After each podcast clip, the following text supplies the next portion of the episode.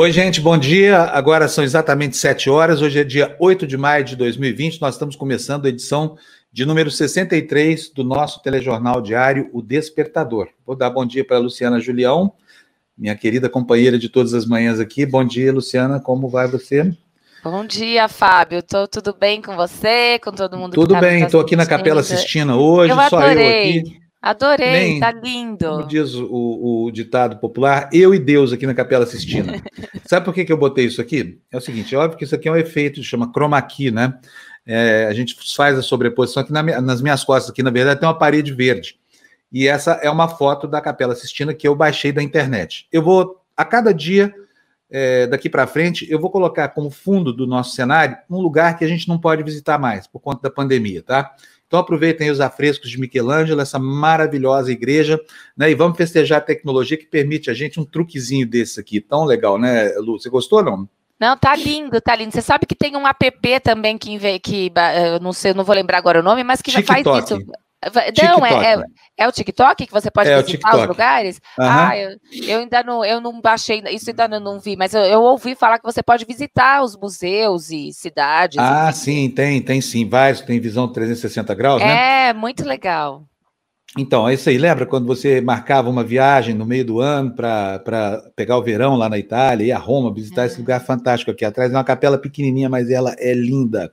É então aproveita aí né? Para você que gostaria de conhecer e não conheceu, e para você que conheceu e gostaria de voltar e não pode mais, está aqui, olha, Capela assistindo para vocês no despertador, tá bom?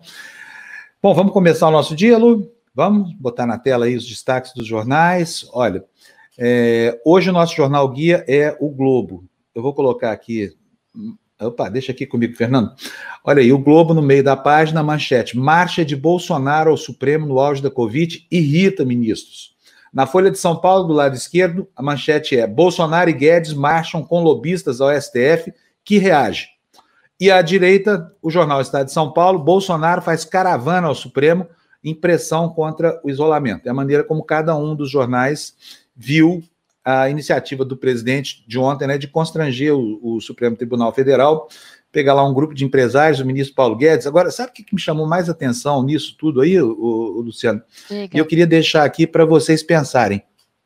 Bolsonaro foi incapaz de lamentar a morte de todo mundo que já padeceu com essa pandemia. Nunca fez uma declaração enfática, não declarou luta oficial, não fez nada. Demitiu o ministro, provocou aglomerações, está sendo acusado de genocídio, porque vai certamente com seu comportamento insidioso provocar é, mortes entre a população e o pior, né?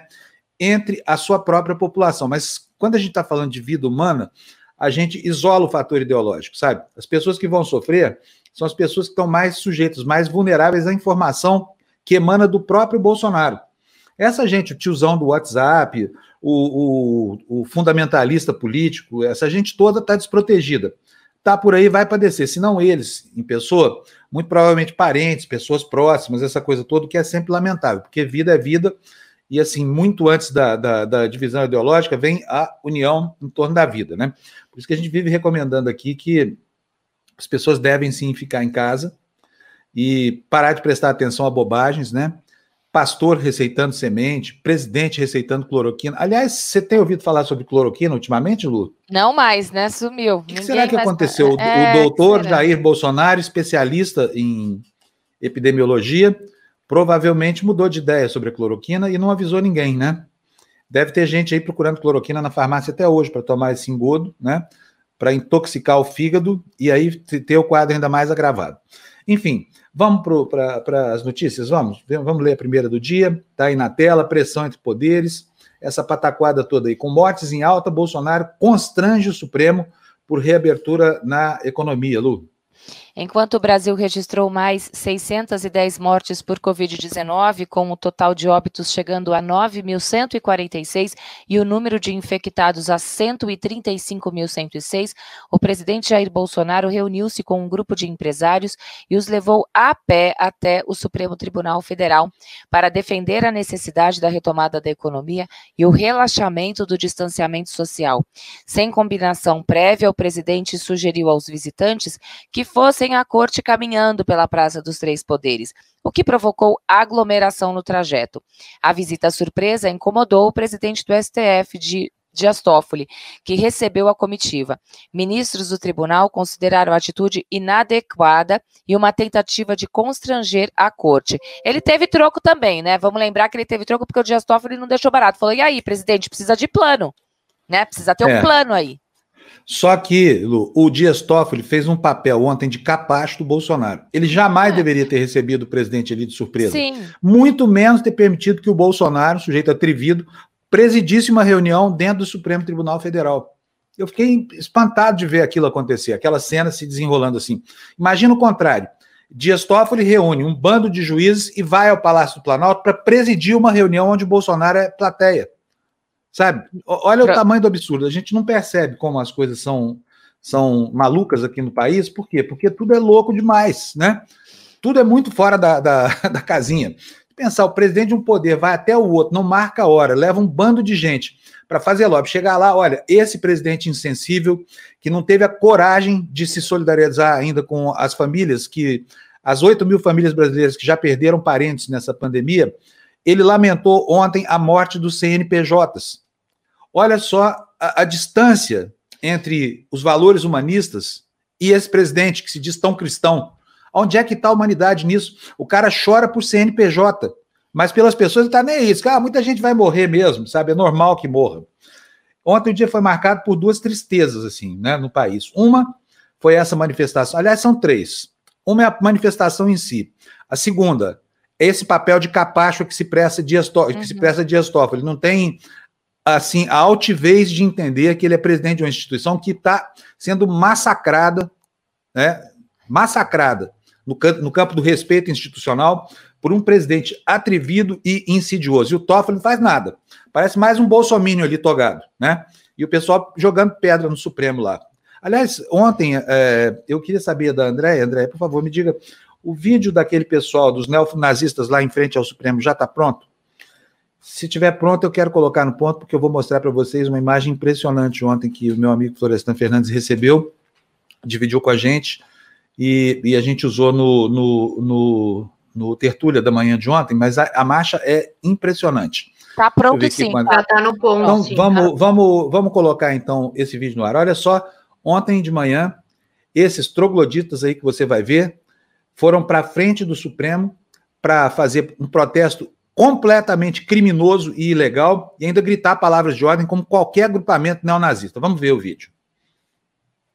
Brasil! Arru! Arru! Arru! Eu não vou embora! Eu não vou embora! Eu não vou embora! Eu não vou embora! Trezentos! Trezentos do Brasil! Arru! Arru! Arru! Lagosta você come! Lagosta você come! O povo passa fome! E o povo passa fome! Lagosta você come! O povo passa fome! E o povo passa fome! 300! 300 do Brasil! Arru! Arru! Arru! Não queremos nos trancar! Não queremos nos trancar! Nós queremos trabalhar! Nós queremos trabalhar! Não queremos nos trancar! Não queremos nos trancar! Nós queremos trabalhar! Nós queremos trabalhar! 300! 300 do Brasil! Arru! Arru! Arru! Queremos trabalhar! Queremos trabalhar! Deixa o mito governar! Deixa o mito governar! Queremos trabalhar! Queremos trabalhar! Deixa o governar! Deixa o mito governar! Queremos trabalhar! Queremos trabalhar! Deixa o mito governar! Deixa o mito governar! Trezentos! Trezentos! Do Brasil! Arru! Arru! Arru!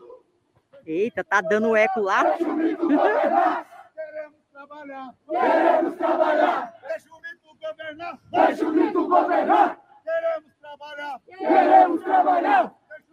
Deixa o mito governar! Deixa o mito governar! Queremos trabalhar! Queremos trabalhar!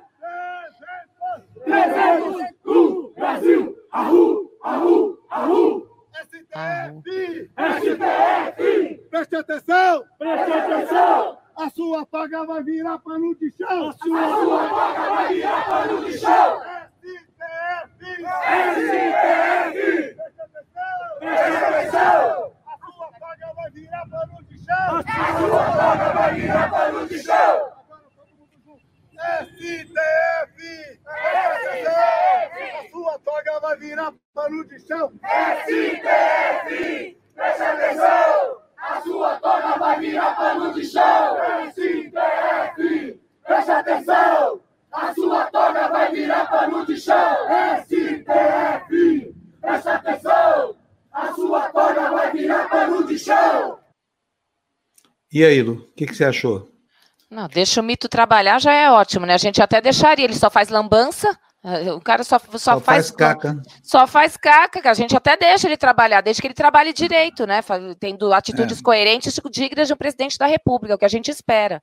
A de sua um toga vai sabe... virar pano de chão. A sua é. toga vai virar pano de chão. Agora, o pior é que assim, o Supremo foi assim atacado, desculpa a palavra chula, mas é o seguinte: é um bundamolismo institucional inacreditável, entendeu? Porque não é possível que ataques como esse, que ferem de morte a Lei de Segurança Nacional, é, sabe, que são apresentados como direito é, inerente a, ao campo da liberdade de expressão, que é mentira, isso não é liberdade de expressão, é crime, tá?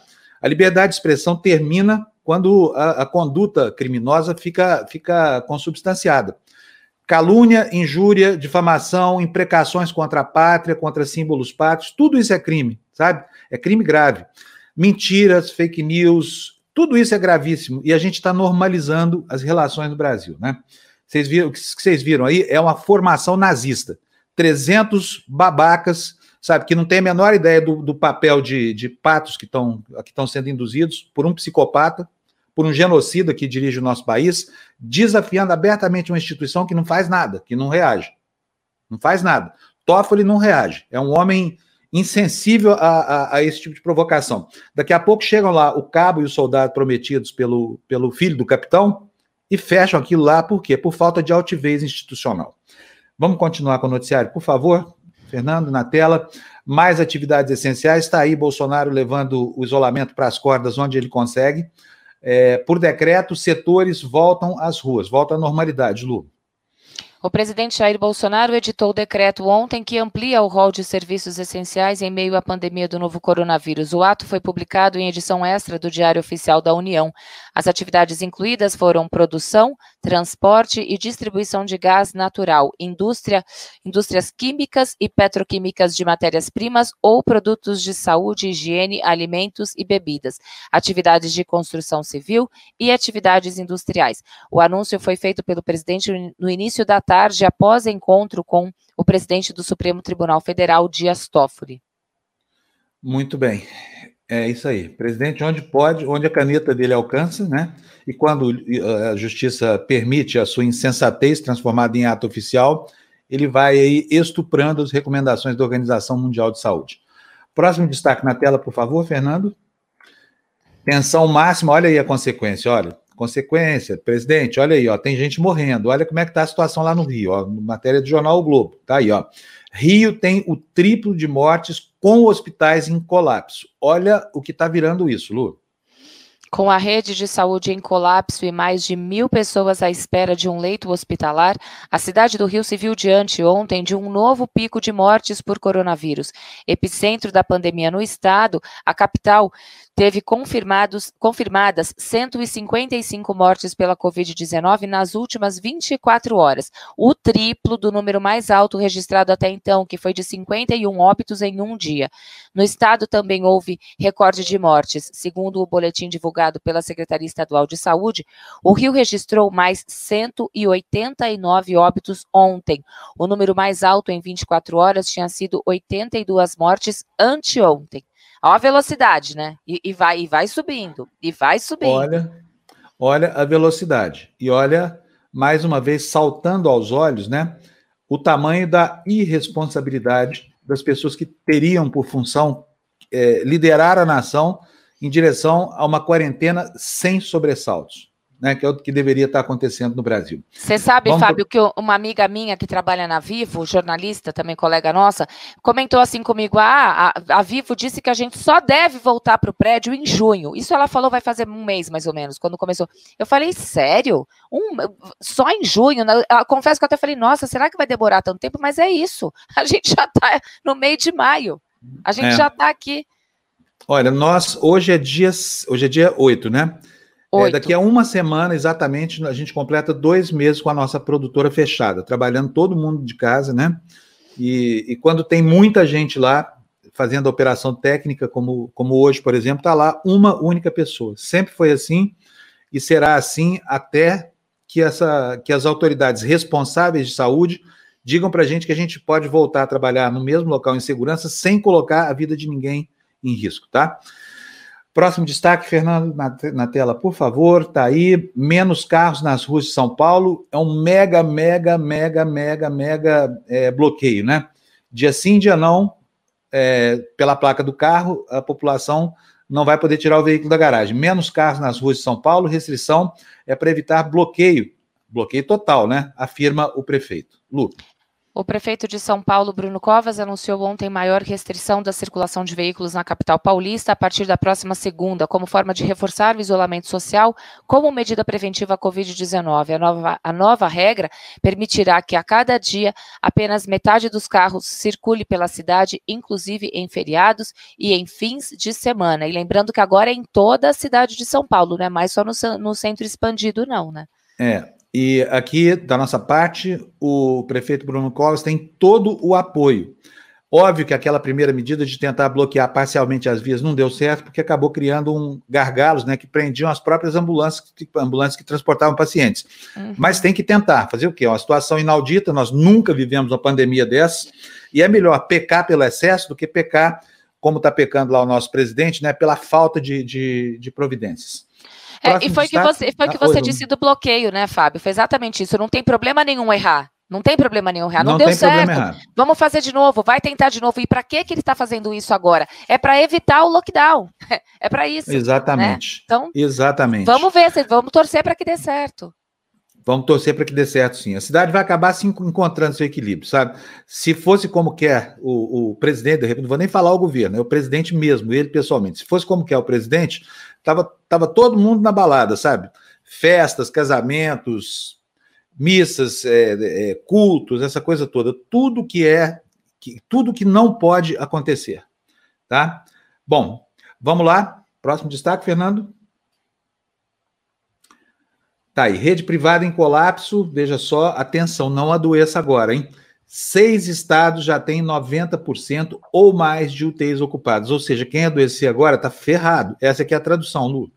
O presidente da Confederação Nacional de Saúde, Breno Monteiro, afirmou que seis estados já vivem situação de colapso até na rede particular, no que se refere à disponibilidade de leitos em UTI devido à pandemia do coronavírus.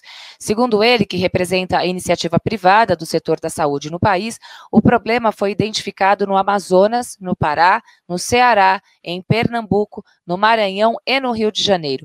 Nesses estados, temos um colapso nos dois sistemas. Contratar leitos de UTI privados nesses locais já não é mais uma saída, foi o alerta que o presidente da CNS fez. Não precisa nem comentar, né? Vamos para o próximo destaque, Fernando, por favor. Tá aí, olha, gravação às sombras. Essa, essa questão aí diz respeito ao que foi dito na reunião, que foi apontada por Moro é, como tendo sido um dos elementos de pressão para que ele trocasse a cúpula da Polícia Federal, numa clara tentativa de ingerir em negócios é, que são da competência dessa autarquia, da Polícia Federal, e não da Presidência da República, já que o órgão tem autonomia é, é e, e se trata de uma polícia judiciária, né? É uma polícia que, na verdade, pode estar tá, tá subordinada na, na, sua administração, nas suas ações administrativas ao Poder Judiciário, muito mais do que a presidência da República. E o presidente trata como o seu quintal. Não, é um órgão de informação, de inteligência da presidência da República. Pataquada, né? Está preocupado lá com que, com que estão investigando a respeito dele, da família, dos filhos, essa coisa toda. Daí essa sanha pela Superintendência do Rio de Janeiro. É, próximo destaque na tela, por favor. Fernando? Ah, não, a gente não leu a essa gente notícia. Não Peraí, leu, volta você... aí, Fernanda, a gente não leu. Eu comentei é. antes, fiz o que eu faço sempre, invertendo você tá, a coisa. Você está fazendo comendo... isso direto, né? É, então eu, vou, eu prometo que eu vou me comportar, tá bom, Lu?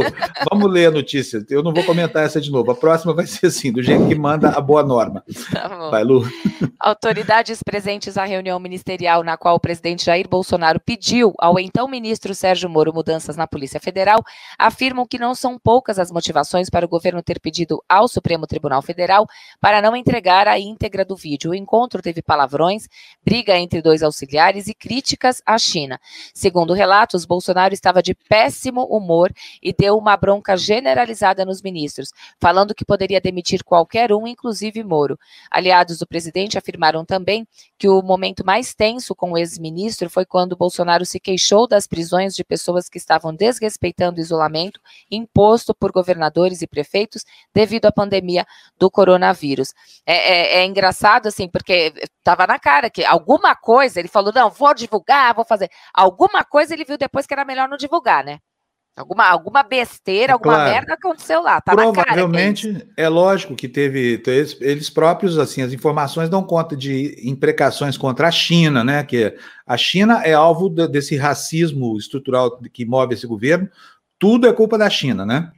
É, então, eles têm uma, uma, implicância ideológica que não se justifica, porque a China é o maior parceiro comercial do Brasil. A China está nos ajudando a enfrentar a pandemia, provendo produtos, aliás, está abastecendo o mundo inteiro. Né? Fica aí brigando contra, contra as ideologias e vai acontecer o que aconteceu, por exemplo, com mais médicos. Né? Cuba se encheu de, de, de, de ouvir bobagem dita por esse maluco desse presidente, retirou os médicos daqui e até hoje as populações nos confins do Brasil não têm atendimento. Então, as imprecações contra a China, a implicância, o tom dado por gente histriônica como esse, esse deputado troglodita aí, o Eduardo Bolsonaro, tudo isso é que está dando forma a essa questão. Mas essa gravação precisa aparecer na íntegra, até para a gente saber até onde vai essa intimidação do presidente contra os seus auxiliares e até que ponto ele atenta contra a autonomia de órgãos como a Polícia Federal, que ele pretende transformar numa espécie de aparelho né, para se informar da sua família.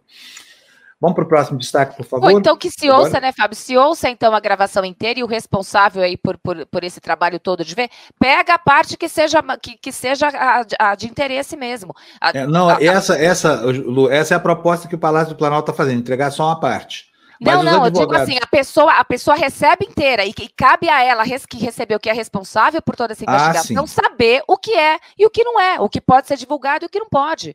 Né? É, Agora, é, não editar o palácio, editar. Aí não, né? Aí fica fácil. É. Vamos editar a reunião. É, vamos editar e, enfim.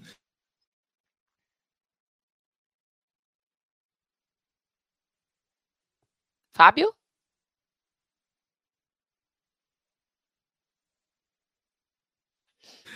Anfan, tocando a, a, nossa plataforma, faz isso. É a hora de grande demanda na internet, né? Ah. Vou botar aqui na tela cheia. Centrão indica, o governo nomeia investigado por improbidade. Cadê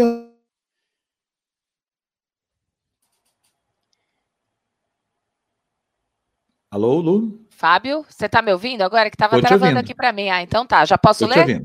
Pode ler, por favor.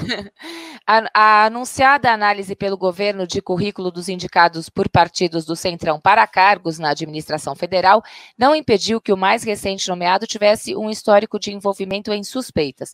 Novo titular da Secretaria Nacional de Mobilidade, do Ministério do Desenvolvimento Regional, Tiago Queiroz foi indicado ao cargo pelo Republicanos, cujo presidente, deputado Marcos Pereira, é também vice-presidente da Câmara. Não é o primeiro cargo no segundo escalão que Queiroz ocupará. Em 2018, ele era o diretor de logística do Ministério da Saúde, à época comandado no governo Temer por Ricardo Barros, do PP outra sigla do Centrão. Em dezembro daquele ano, o Ministério Público Federal moveu uma ação de improbidade contra Barros e Queiroz, e Queiroz estava entre os denunciados. Segundo relata a ação do Ministério Público Federal, Tiago Queiroz enviou ofícios a juízes em ações movidas por pacientes pedindo que interferissem junto à Anvisa, né? É isso que deve estar aí. É, exatamente. Bom, acabou aquela, aquela conversa fiada de que ah, esse governo não, não, não compra ninguém, não constrói apoio. Na... Bolsonaro xingou tanto esse centrão, sabe? O, os deputados, bom, mas quem, quem não tem, é, digamos assim, os, a nossa ética, né? A ética do cidadão comum, que não vigora na política, porque lá é outra ética, é outro tipo de relacionamento. Enfim, essas pessoas foram chutadas na boca por Bolsonaro a vida inteira. Agora chegaram lá por uma baseada de dinheiro, de cargos, essa coisa toda, estão se vendendo, estão vendendo o voto, estão vendendo as consciências e estão vendendo também a estabilidade de um tirano como Bolsonaro no poder, porque devem dificultar muito a aceitação de uma, uma denúncia contra o presidente da República. No Brasil, o patrimonialismo sempre construiu a história. E só para lembrar, foi exatamente assim que Michel Temer conseguiu permanecer à frente do governo tenebroso que ele, que ele exerceu até o seu último dia. Então, provavelmente, agora que estuprou completamente a ética e a moralidade pública, agora que revelou de fato quem é, Bolsonaro talvez consiga o mesmo resultado e a gente vai ter que aturá-lo aqui por mais pouco mais de dois anos e meio. Segue o barco. Lu, qual é o próximo, Fernando? Qual é o próximo destaque na tela? Socorro Estados. A pedido de Guedes, Bolsonaro diz que vetará reajuste salarial de servidores. Lu. Pressionado pelo ministro da Economia Paulo Guedes, o presidente Jair Bolsonaro disse ontem que vetará o trecho do projeto de lei de socorro a estados e municípios que abre espaço para que servidores públicos tenham um aumento salarial. O congelamento de salários do funcionalismo foi proposto pela equipe econômica como contrapartida ao socorro aos entes federados diante da crise do coronavírus, mas foi desidratado no Congresso. Bolsonaro, que era resistente a apoiar a medida, foi convencido por Guedes na manhã de ontem. E falou isso em alto e bom tom, né? Não vai ter. O que ele falar é ordem. O que Paulo Guedes falar, eu, eu, eu assino embaixo. É. Bom, vamos tocar para frente. Outra notícia, Fernando, por favor. Próximo destaque na nossa tela. Ah, isso aí eu gostei. Olha, Supremo, IBGE não terá acesso a dados de telefônica. Supremo mantém suspenso o trecho da medida provisória que determina que empresas de telefonia compartilhem informações de pessoas físicas e empresas com o Instituto, o que pode inviabilizar as pesquisas. Lu. Por 10 votos a 1, o Supremo Tribunal Federal decidiu ontem manter suspenso o trecho da medida provisória 954, que determina que empresas de telefonia, telefonia compartilhem dados de pessoas físicas e empresas com o IBGE. A norma já estava suspensa por liminar da ministra Rosa Weber desde 24 de abril. Com a decisão do plenário, a liminar fica mantida. A medida provisória foi questionada pela Ordem dos Advogados do Brasil. Muito bem, vamos logo para o próximo destaque. Fernando, põe na tela para a gente, por favor. Uh, após, uh, após forte, uh, após corte forte de juros, o dólar avança mais 2,51% e atinge, olha, estamos chegando nos 5, no, nos 6 reais, hein? Atinge 5,845, R$ 5,84 e meio. Redução maior do que a esperada da taxa Selic na véspera acelera a valorização da moeda americana. A bolsa perde 1,2%. Lu. Após um corte mais forte do que o esperado da taxa básica de juros no país e a aprovação de um pacote de socorro para estados e municípios com uma economia fiscal reduzida, o dólar acelerou seu processo de valorização frente ao real e bateu ontem mais um recorde. A moeda americana encerrou o dia com alta de 2,51%, valendo R$ 5,845. Tá Lembrando de novo, eu falo sempre, todo dia aqui, o, o Paulo Guedes foi quem estabeleceu qual era o patamar da incompetência do governo. Ele disse que o dólar, um mês e meio atrás, disse que o dólar só passaria de cinco reais, cinco. Estamos chegando em seis. Se o governo fizesse é, errasse alguma coisa. Errou muito, pelo jeito, né? Porque, afinal de contas, nós tivemos aí uma apreciação do valor da moeda de um quarto, né? E já estamos aí quebrando recordes nominais históricos. Próximo destaque na tela, por favor, Fernando. Tá aí Regina Duarte, meu Deus do céu. Sinto até vergonha de falar isso. Eu tinha uma certa simpatia por ela, achava que ela ia resolver o problema da, da, da, Enfim, eu sei que ela é reaça e tudo mais, mas que ela fosse completamente chapada, maluca, a esse ponto, eu não sabia, sinceramente, não sabia mesmo. Vamos ler a primeira notícia, depois a gente põe aí as falas dela ontem. Eu já vou dar bom dia aqui para minha querida Gina Marques. Espera aí, Fernando, só um minutinho. Bom giorno, come lei va? Buongiorno, va bene, va bene, va bene. Andiamo alle notizie. Regina Duarte, ah, vai, depois eu dou uma pitada. Vamos lá, eu quero que você veja, por isso que eu te coloquei é. aqui, viu, Gina? Quero saber a sua opinião como mulher, como brasileira e principalmente como cidadã que vive fora do Brasil há tanto tempo olhando o nosso picadeiro aqui, no nosso picadeiro, esse espetáculo que se desenrola. Vamos ler a notícia primeiro, depois a gente vê o que aconteceu. Regina Duarte minimiza a ditadura e encerra uma entrevista com bate-boca. Ao vivo na TV, A secretária especial de Cultura descarta a demissão, irrita-se com jornalistas e diz: vocês estão desenterrando mortos, estão carregando um cemitério nas costas. Fiquem leves. Lu. Regina Duarte, secretária especial da Cultura do governo Bolsonaro, deu declarações relativizando a ditadura e o impacto do novo coronavírus e minimizou seu silêncio sobre as mortes de artistas durante a pandemia. Além disso, encerrou a participação em entrevista ao vivo ontem na rede CNN Brasil, em meio a um bate-boca. Regina ficou irritada quando jornalistas da emissora pediram que comentasse um vídeo enviado à produção por Maite Proença no qual a atriz questionava seu silêncio diante do falecimento recente de grandes nomes da cultura brasileira, como Moraes Moreira e o Aldir Blanc. Agora vamos ver exatamente o que foi que ela fez. Quer ver, Gina? Você, você viu esses vídeos ontem da entrevista, não? Vi, mas vamos mostrar porque é. Vamos mostrar. É, eu queria que você não tivesse visto, sabe? Porque eu queria ver a reação do rosto de vocês. Mas enfim, você já viu, não tem problema nenhum. A gente, a gente, a gente Fábio? Acho que travou, né, Gina? Tá, travou para você? Não, não, acho que travou o Fábio mesmo. No meio é. Mostra aqui mesmo, né? Fernando, é, pronto, voltei aqui, ó.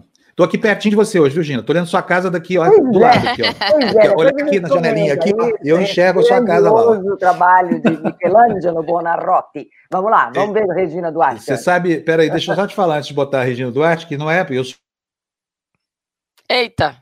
Sumiu de novo? Voltei, voltei. A internet está uma bomba hoje. Mas, enfim, eu estou colocando agora, vou colocar cada dia eh, do nosso jornal um cenário diferente aqui atrás de mim, de um lugar que a gente não pode mais visitar por causa da, da pandemia, né? E eu me lembro, assim, eu, eu, fui algumas vezes à Capela Sistina, porque é um lugar que a gente deve ir sempre que está em Roma, né? O Museu do Vaticano e a Capela Sistina são dois lugares assim que a gente precisa ir conhecer, porque é tanto só o, os afrescos do teto dessa capela já são uma maravilha, né? Então, a cada dia do nosso programa, a gente vai colocar aqui um lugar onde a gente não pode mais ir por conta da pandemia, tá?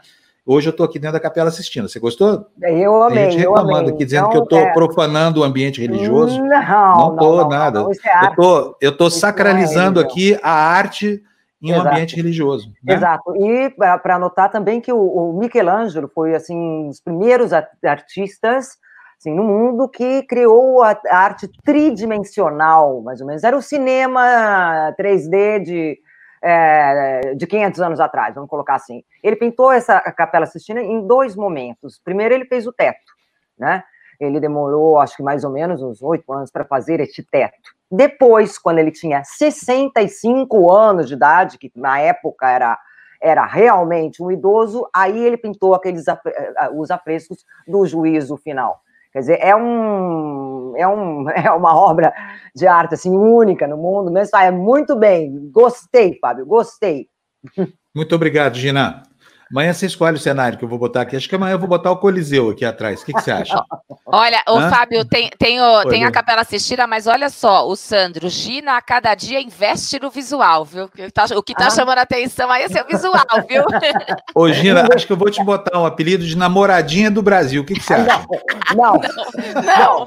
Todo mundo apaixonado. Por que não? Que é um apelido carinhoso não. mesmo, por que não? não agora, agora não é um bom momento para isso. Vendo que deu a namoradinha do Brasil. É. Né? É, já, já vamos vai falar. Viúva ah, do namoradinha do Brasil, eu lembrei, Regina é. Duarte. É Regina é Duarte. pois eu já. Puxa vida, viu? Vamos ver o que, que a Regina Duarte fez ontem, então.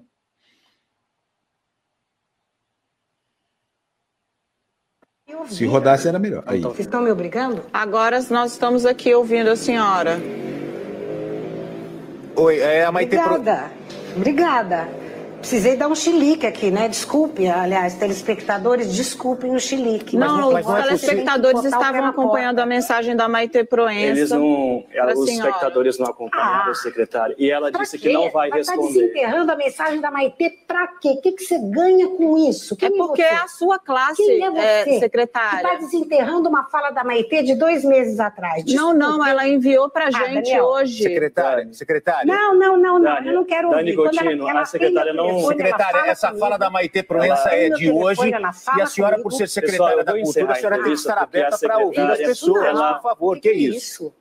Ela não quer responder, não, ela já falou aqui, enquanto a Maite Proença falar, falava... Vocês estão desenterrando mortos, vocês estão carregando um cemitério nas costas, vocês devem estar cansados.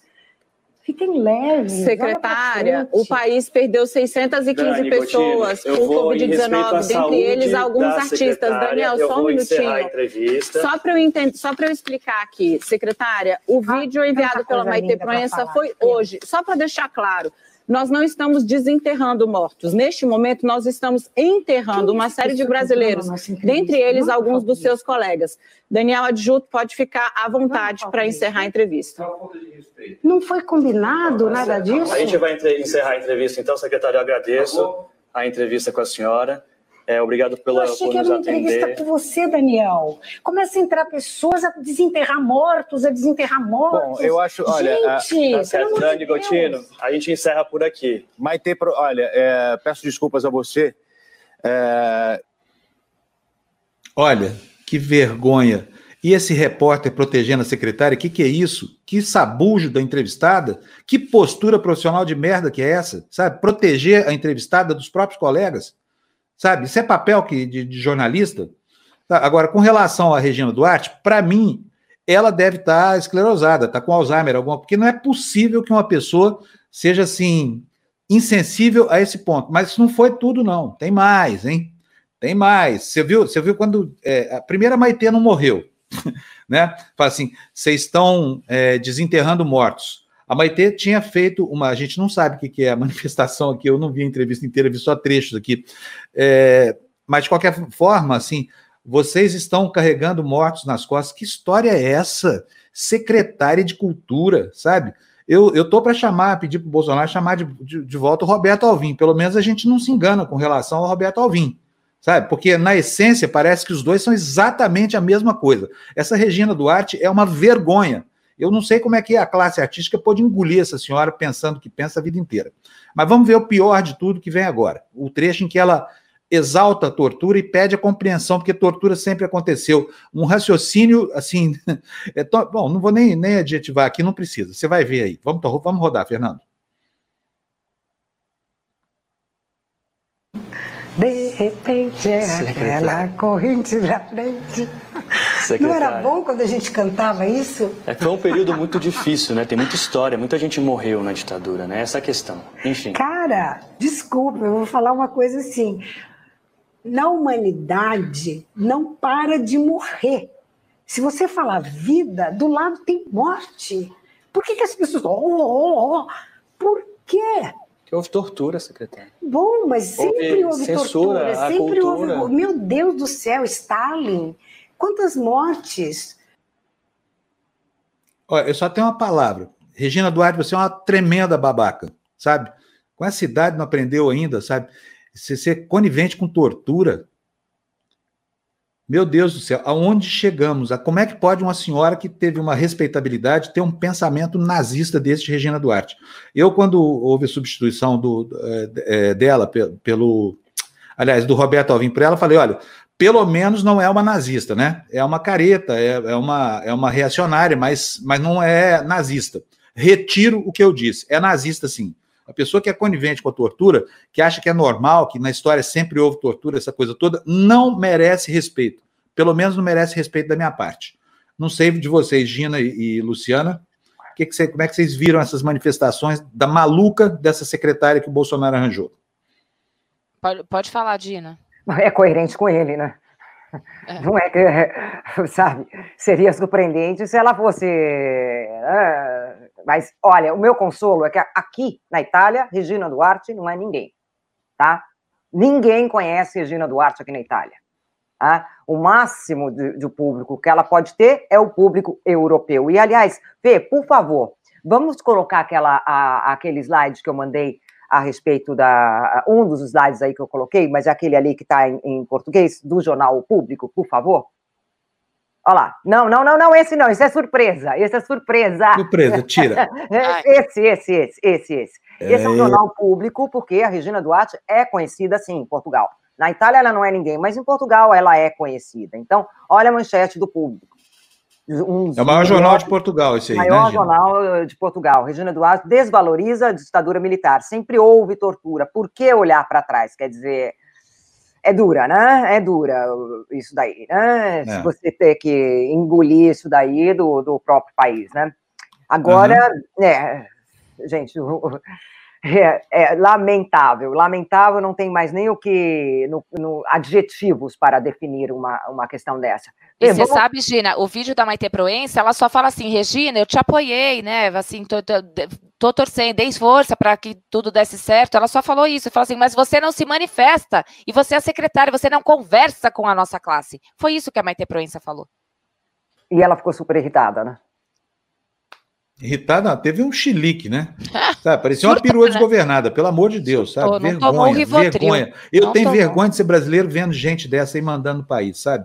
Imagina como é que é a, a Gina lá da Itália, é, aguentando assim. Não deve ser fácil a pecha de brasileiro. O pessoal deve olhar brasileiro, brasileiro, entendeu? Pois é, Porque pois é. Não é, não é isso, Gina? É isso mesmo. Por isso, meu Fê, por favor, a gente pode colocar um outro slide aí? Porque isso, olha, isso daí também é um outro destaque, né? Porque o Brasil tá, continua o desmatamento na Amazônia, e isso daí o, o, os jornais no exterior dão um grande destaque. Esse é o The Guardian, né? Que fala realmente que o coronavírus acabou sendo desviando as atenções e acabou que realmente é, os, os desmatamentos eles não só continuaram, como se proliferaram, aumentaram também, né? Agora, o uhum. outro é a grande surpresa. Esse gente... aí que diz aí que o, que o Brasil está usando como desculpa, como desculpa Exato. o coronavírus para encobrir a devastação da Amazônia, né, gente? Exatamente, exatamente. Agora, essa daí, essa daí é uma pérola desse jornal italiano. Você pensa que seus governantes são péssimos? Se consolem. Tem sempre um Bolsonaro e seus filhos. Quer dizer, não precisa explicar, né? Essa manchete do site. Você está pensando que o teu governante é ruim? Então se console.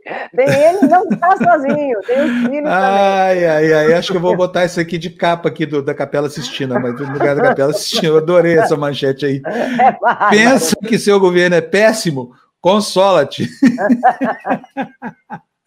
Você não tem Bolsonaro e os filhos. Muito bom. Quem é esse jornal aí, Gina? Esse é o Business Insider. É um, é um jornal da internet. É um jornal de é, que, que trata temas assim com que se aprofunda realmente em temas, faz umas análises mais do que a notícia, aquela aquela febre da notícia em primeiro, ou seja, que, que seja só notícia. É um jornal é, chamado aqui jornal eletrônico, um jornal digital que faz análises de, de vários países e eles são bem fortes a respeito das análises, viu? Olha só, quero agradecer ao Edgar Neto, fez uma doação de cinco reais. Toda doação para a gente é, é, é, muito importante, não importa o valor. Tá? Nós não somos um templo neopentecostal aqui, você doa o que puder, não é? Deus não está te observando, não sabe se está sendo roubado ou não, mas a gente precisa que você é, nos ajude aqui. Então, se você puder gostar, acho que nós somos importantes. A nossa forma de sobreviver é a sua generosidade. Generosidade de gente como o Edgardo Neto, que mandou esses cinco reais aí no superchat, dizendo o seguinte: olha, pior que muita gente no perfil do Instagram da CNN está defendendo a Regina e criticando a emissora, dizendo que ela foi desrespeitada. Gado. É, gado, viu, o, o Edgardo?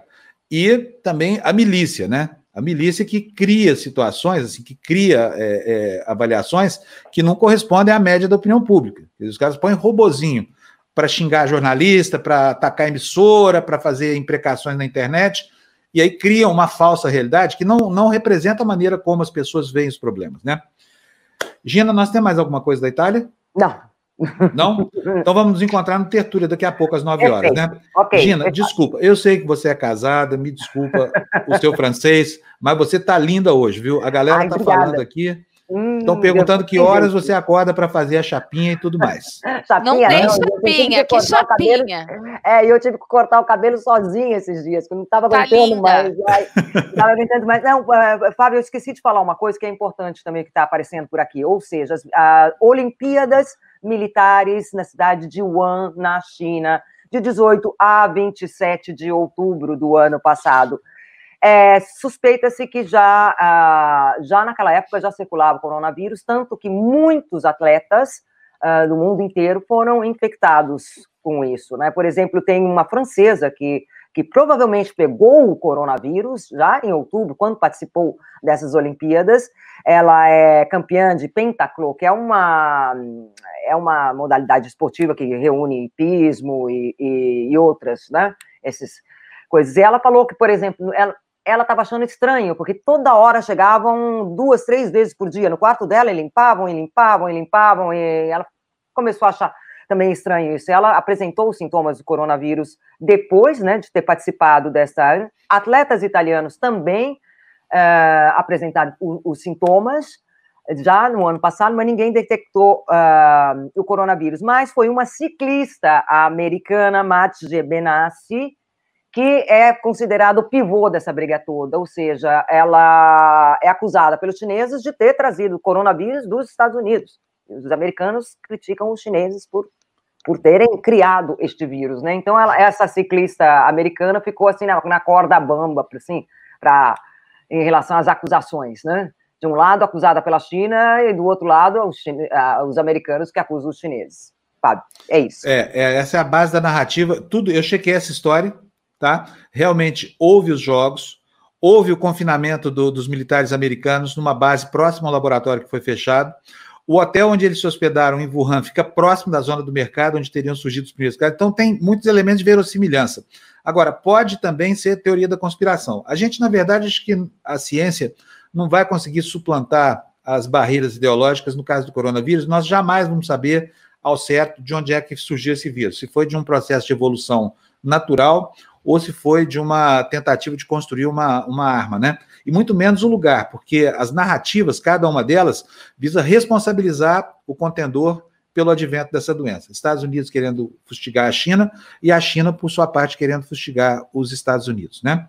É, Gina, então um beijão para você. Fabio, a gente eu se só daqui a pouquinho. em cima disso, mas em todo caso, os grandes, os grandes vírus que apareceram na, na, nas épocas modernas, eles é, são ligados a ao confinamento dos animais, né? O aquele Isso. mercado horroroso, onde, não, como você falou, não se sabe se foi laboratório, não, etc, etc. Em todo caso, aquilo ali não, não pode transmitir saúde para ninguém, nem para os animais que estão confinados e muito menos para os seres humanos, né? Então, Tchau, Gina. Até daqui a pouco. Até no mais, Despertador às nove. No, no, no Tertúlia às nove, né? Ô, Sandro, tertúlia. Sandro, eu tô comovido aqui, tá? Muito obrigado aí. Adorei a sua mensagem. É. E gostei também, estou gostando do Max aí pedindo likes para a gente aqui. Deem mesmo likes, espalhem pela, pela rede aí a nossa existência, porque muita gente ainda não nos conhece, né? Olha só quem é que apareceu aqui. Nosso queridíssimo Jamil, Jamil Chad. Como vão? Tudo bem. Mais ou menos, né, Jamil? É. E você? Você está melhor do que nós, viu, Jamil? Certeza. Nós estamos aqui entre a Regina Duarte e o Bolsonaro fazendo caravana no, no Supremo. Você acha que nós estamos bem, não?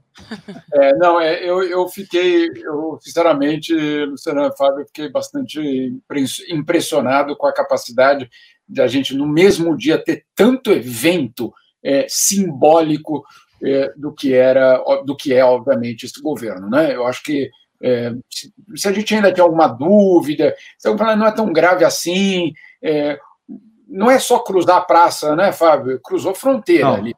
É, ali é uma fronteira muito grave que foi cruzada. É, da Regina Duarte, eu acho que não vale nem a pena, é, porque. Que é um caso de senilidade, óbvio, né? Tem que ter pena dela, porque, obviamente, ela está senil. Não é possível que, que uma pessoa age desse jeito normal. Tem certeza que ela foi melhor do que isso na vida, né, Jamil? Você também não tem? É, a única coisa é o seguinte, né? O não, certeza, certeza não tem. Talvez a gente não conhecesse também assim. É, mas o secretário passado, né, o secretário de Cultura passado, ele é, pôs uma, uma roupa de, de ator, colocou um cenário, colocou música e foi mostrar o que ele era. Né? É, de repente, é. a atriz agora está tirando a, a, a sua roupa de atriz e a gente está descobrindo é, que aquela pessoa que entrava na casa de milhões de pessoas todos os dias, como de fato ela pensa. Ela não é mais. É uma... Na verdade, é um monstro no corpinho da namoradinha do Brasil, né? É, a namoradinha do Brasil está é revelando sua verdadeira face, né? É. é. Agora, tudo isso é, é, é, muito sério e, obviamente, vai muito além é, de um chilique numa entrevista, etc. É, eu acho que, de uma certa forma, a gente está vendo um, um, governo que se desmascara é, de uma forma extremamente acelerada, é, que a gente descobre em uma semana é, tanta, é, tantas evidências é, de um caráter extremamente preocupante. Hoje. Ô, né, Jamil. Na Europa, desculpa, só para a gente. Não, não, não, não, perdão, eu que peço perdão por ter te interrompido, é que eu tenho uma perguntinha para você. Claro, não, mas só para completar esse raciocínio, hoje aqui na Europa, dia 8, aí também, obviamente, 8 de maio. 8 de maio é o dia é, da vitória contra o autoritarismo, contra o fascismo. É um dia extremamente importante na Europa, é um dia sagrado é, para os sobreviventes. Né? Estamos falando, obviamente, da Segunda Guerra Mundial. E todas as mensagens aqui na Europa, todas as mensagens de todos os líderes democráticos durante o dia de hoje, foi uma só. É, aquela semente do fascismo, do autoritarismo, é, ela não morre. Se a gente não lutar todos os dias, ela volta. Ela volta de várias formas, de vários, em vários modelos, é, em várias roupagens, com diferentes tecnologias, mas ela não existe cova é, para ideia, né? não existe cela para essa ideia. Então, a, a, resposta diária ela precisa acontecer. A resposta diária, obviamente, a defesa da democracia. Pois é, Jamil. Agora tem uma outra questão aí, que é uma mudança anotada por você na, na, na sua matéria de hoje, uhum. é, sobre um tsunami de ódio despertado pela pandemia. Eu gostaria muito de saber o que, que é, porque a gente sente isso na pele aqui todo santo dia. A área é. de comentários, por exemplo, aqui do nosso, do nosso chat, da, da nossa live, Toda, daqui a pouco começam a aparecer os robôs. Essa hora que 7h30, 7h40, eles começam, eles atacam em bando, assim, o que dá, para mim, a certeza de que é uma ação coordenada mesmo. Agora, esse tipo de ação coordenada acabou acontecendo no mundo inteiro, né? É, uma, é um método, é uma tática de extrema-direita, né? É, é uma tática, é, um, é uma é extremamente preocupante. É, só para a gente colocar numa perspectiva o que aconteceu é, diante é, de uma situação extremamente preocupante da pandemia, o que se viu de uma forma paralela foi um tsunami de ódio. É, e isso foi denunciado hoje pelo próprio secretário-geral da ONU, num discurso extremamente é, é, você via aquele chateado, né, é, é, decepcionado, basicamente, porque, claro, você espera que numa pandemia, numa situação, é, você tem, o mundo tem um inimigo comum, é, você pensa, bom, vai haver espaço de sobra para solidariedade, para cooperação, para união, para lutar contra esse inimigo comum. E não. O que se viu, na verdade, e o que está sendo visto é uma, como ele chamou, um tsunami de ódio e de xenofobia. Claro, contra o chinês, é, por parte aí é, de, de, alguns que querem colocar isso, é, obviamente também tem, mas é, ele cita ódio é, contra é, os judeus, curiosamente também contra os muçulmanos, contra o estrangeiro, por ser o suposto vetor da doença em alguns países, contra os idosos, né, que é uma decadência moral da sociedade é, dizer, não, só morre idoso, então estamos bem, né? o que é um absurdo total, mas também, e essa é outra parte, contra qualquer outro que não pense como você. Né? Esse ódio, é, segundo pelo menos a ONU, é, se instalou de uma forma muito violenta durante a pandemia, e aí que é a questão, Fábio, que aí vocês vivem uma, na, na pele diariamente. A ONU pedindo para que líderes deem o exemplo, né? É, para que líderes lidem com o ódio é, e, claro, combatam o vírus e o vírus do ódio. É, é isso aí. aí, Jamil, aí você nem reparou você nem reparou que eu estou aqui do lado da Gina hoje, estou transmitindo aqui não, da Capela Sistina. Eu ia, eu ia falar para você que eu estou num filme, né? Estou no Dois Papas, estou aqui, estou esperando aqui. Bento XVI e o, e o George Bergoglio. Ele quer comer pizza, quer comer pizza ali é. na salinha do cantinho. Não, não, não é pizza, não, porque em Roma a pizza é muito ruim. A pizza boa é de Nápoles. Não, pizza... Olha, amanhã. A pizza boa é de São Paulo, viu? Olha, é, é de São Paulo, é de São Paulo. É, desculpa, aí eu tenho que é. dizer. O Jamil entende isso porque o Jamil está ali em cima da, da Itália, então ele sabe muito bem com ele. Ele sente o cheiro que, que exala do forno da, das pizzarias da Itália. O, o, o Jamil, Bom, então é isso, né? A gente é, se encontra aqui amanhã, né? Eu, eu acho só que a, essa questão do ódio, ela vale é, essa, esse recado que, que foi lançado, é, ele, na verdade, volta com uma força impressionante é, durante a pandemia, justamente quando a gente pensaria, não, agora não, né? Sim, agora também. Então, é, a, alerta total porque de fato não estamos vendo, é, pelo menos segundo a ONU, é, não estamos vendo um mundo melhor por conta da pandemia. É isso aí, infelizmente. Infelizmente. Jamil, um abraço para você, obrigadíssimo, viu? Ah, olha Obrigada. só, amanhã, ao invés da Capela assistindo, sabe de onde que eu vou transmitir o, o, o despertador? Não. De Titlis, que para mim é um dos lugares mais lindos do mundo. Concordo. A, amanhã Concordo. não, segunda, né? Não é isso? Segunda vou deixar você escolher. É, segunda, é Titlis ou Mont Blanc? Qual que você prefere? Você que está aí na vizinhança dos dois. O Jamil abre a janela, enxerga o Mont Blanc de um lado e abre a outra janela, enxerga Titlis do outro. É lindo aquilo, né? Qualquer um, você pode alternar, Fábio. Pode fazer segunda, terça, entendeu? É uma. É, é, sabe o que é isso aqui? A gente vai passar a colocar essas, essas imagens em chroma key aqui para que as pessoas possam lembrar dos lugares onde elas não podem visitar mais por causa da pandemia, né? É o mundo está cheio de coisas lindas que a gente perdeu, não se sabe por quanto tempo, talvez um ano, dois, né? É. E a gente nunca mais vai poder voltar lá. E essa a Capela Sistina é talvez assim o, o mais espetacular dele, do ponto de vista da composição plástica, essa coisa toda, né? Posso me gabar de uma coisa aqui, Fábio? Pode, claro. Eu já entrei na Capela Sistina com apenas cinco pessoas. Não. Sério, Jamil? Quando você, mas você é amigo do Papa, né? Não vai. Não, não era o, era o conclave ainda do, do, do Ratzinger. O primeiro, o primeiro, vamos dizer assim, o, o conclave 1, né, no caso desse século. Uhum. E aí, é, logo antes da, da, do início do conclave, é, houve uma, uma visita dos jornalistas à Capela Sistina para mo mostrar ah, o forno onde iam ser queimados os papeizinhos, né, toda aquela história. E aí fizeram um grupinho, é, não sei como, é, acho que foi Reza Braba, mas. É a... Você é católico, Jamil? Meu, Jamil é católico? protestante, mas olha, a reza ali valeu, viu? Porque não ah, A vantagem aqui, ó, é a seguinte: eu olho aqui nessa janela aqui, ó, tá vendo, ó? E uhum. vejo a Gina lá embaixo. Quer ver só?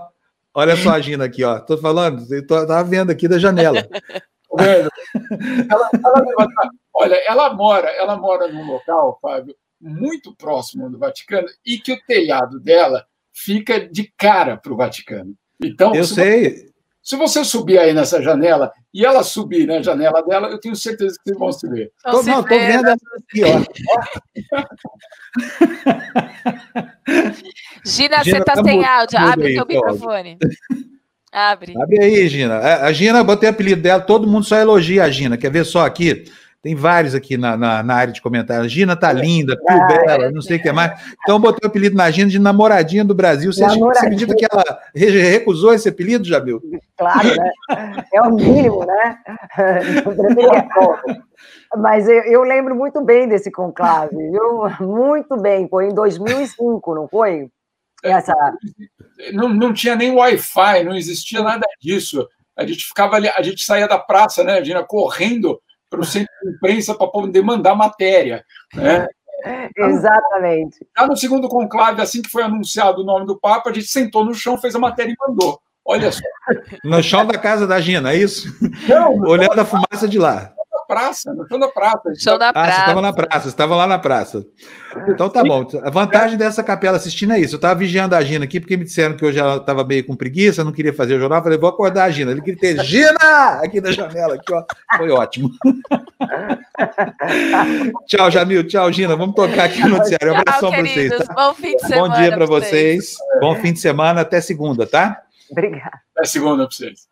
Olha, estou dizendo que a TV Democracia é muito divertida. É, não é só porque o mundo está ruim que a gente também vai ajudar a piorar, né? né pois é, tem que ter leveza, não tem? Tem que ter, né? Tem que ter um leveza. Ai, é. que entender leveza. Olha, são 7h58, a gente tem um nossa, monte de coisa gente... Vamos para a nossa é. corridinha? O Fernando falou que hoje está com o dedo esperto lá, hein? Vamos ver. Põe no primeiro plano da tela aí, Fernando. Vamos lá para a gente ver. Olha, primeira manchete da nossa corridinha. Presidente do STJ afirma ser contra revelar exames. Ministro que pode vir analisar a ação movida pelo Estadão adianta seu voto e diz que mandatário do país tem direito à privacidade. Decano tratou ministros generais como bandidos, dizem militares. São Paulo multará só comércio, máscara fica sem punição. Covid-19 chega à Academia do Exército. Olha, peraí, volta.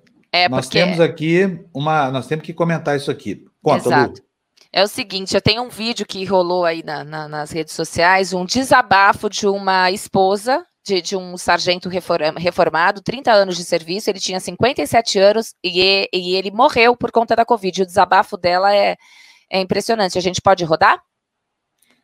Por favor, Fernando, o vídeo, na, o vídeo que a Lu separou para a gente.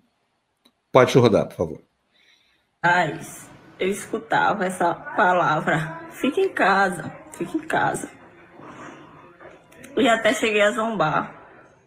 Cheguei na loja e fiz um vídeo dizendo fique em casa. O povo pede fique em casa. Mas quem vai pagar nossas contas?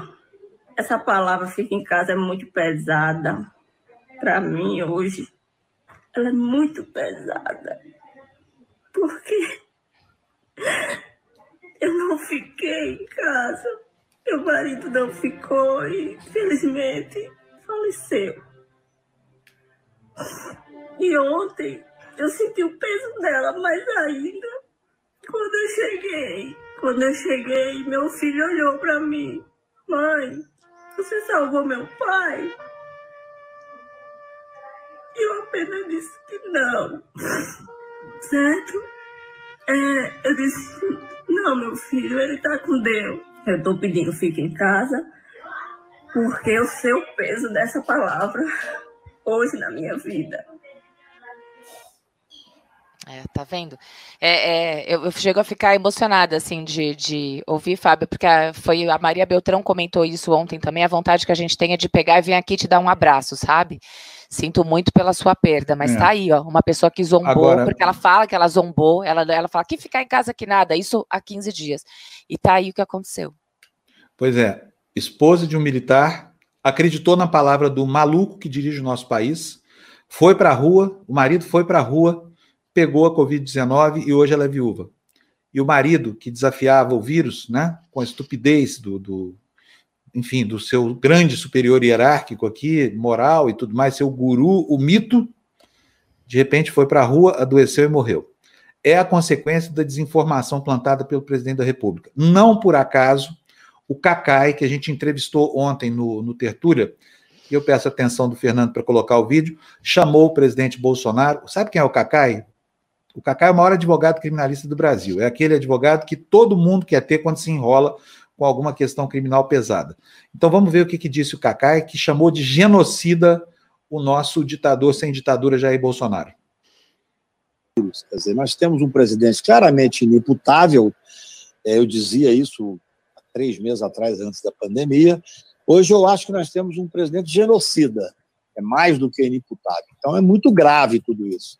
Nós temos um descompasso entre a qualquer governo democrático, governo que tenha preocupação com, com o país, no enfrentamento da pandemia. Porque nós temos um não enfrentamento, uma politização da pandemia. Eu até trago uma discussão, tenho trazido, eu, eu há três meses, cinco meses atrás, escrevi, quando nós tínhamos apenas uma, um esgotamento político, através desse presidente sem nenhuma responsabilidade. À época, o ministro da Justiça era o Moro, que evidentemente era o ministro que não não fez absolutamente nada no Ministério, o ministro com uma política encarceradora nesse momento trágico, mas eu escrevi contra o impeachment. Hoje eu acho que a sociedade civil tem que arrumar uma forma de afastar o presidente, exatamente por isso, pelo risco que nós corremos de, no momento de uma pandemia, você ter um desgoverno. É, você veja que até pessoas como Fernando Henrique Cardoso, que é sempre muito cuidadoso ele hoje tem falado dos riscos evidentes se continuarmos nessa acelerada destruição dos pilares democráticos. Então, eu penso que nós, eu nunca vivi um momento, acho que nós, nós nunca vivemos um momento tão dramático, porque em vez de fazer um enfrentamento único e forte da pandemia, nós temos um presidente que incentiva, de certa forma, o descumprimento, de certa forma não, de forma muito clara, o descumprimento é, das, das, inclusive das ordens e orientações da OMS, dos demais países do mundo inteiro. Pois é, está aí o Cacai, o grande criminalista, chamando de genocida o, o nosso ditador Jair Bolsonaro, ditador ainda sem ditadura, né? Porque para o sujeito ter uma ditadura, ele precisa ser um ditador antes dela. Foi o que aconteceu lá na Venezuela, é o que está acontecendo com o Brasil.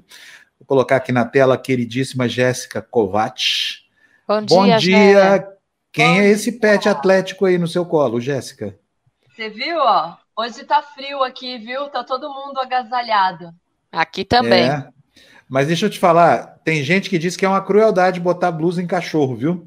Porque eles já ah, nascem com casaco de pele. Aí o bichinho fica, não, fica encalorado. Do vento. É. Jéssica, como é que vai ser a aula hoje? Hoje é nosso alongamento, né? De sexta-feira. Só o Ai, que delícia. Que delícia, que delícia. Então não precisa de nada, não precisa garrafa PET, não precisa cabo de vassoura, nada. Gente. Nada. Hoje é só sabe, relaxar a musculatura e ficar preparado para o final de semana. Muito bom. Então daqui a pouquinho você está de volta, tá? A gente vai correr aqui com as últimas notícias e já já começa a sua aula, tá bom, Jéssica?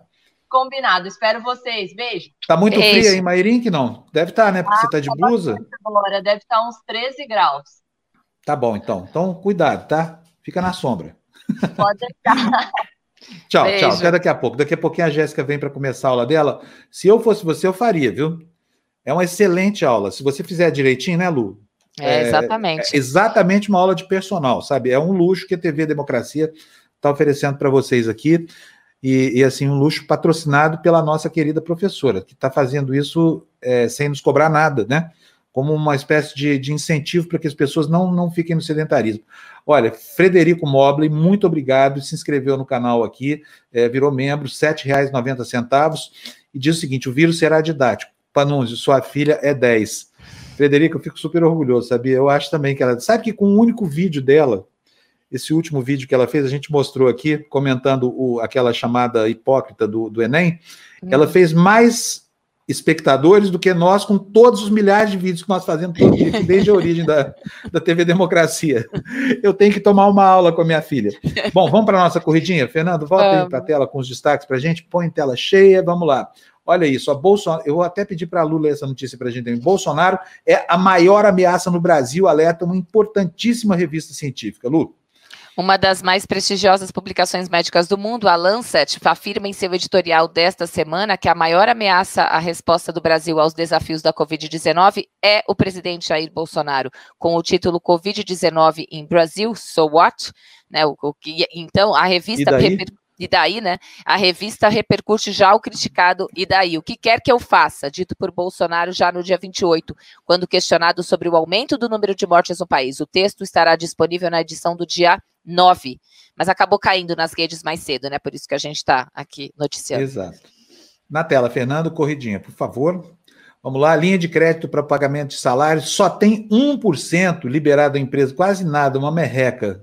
Você, Lu, no próximo. Bolsonaro vê 10 milhões de desempregados. O presidente lança número, mas não apresenta estatísticas e assina decreto que inclui setor de construção civil como atividade essencial. Recém-aliado ao Bolsonaro, Centrão é suspeito de obter propina com os cargos que o Bolsonaro está distribuindo lá em Brasília. Principais pré-candidatos a chefiar a Câmara são do grupo, cujo líder é o mais implicado de todos na justiça. Próximo. Órgão dado ao Centrão por Bolsonaro tem históricos de, histórico de desvios de orçamento bilionário. O Departamento de Obras contra a Seca será comandado por nome indicado por Arthur Lira.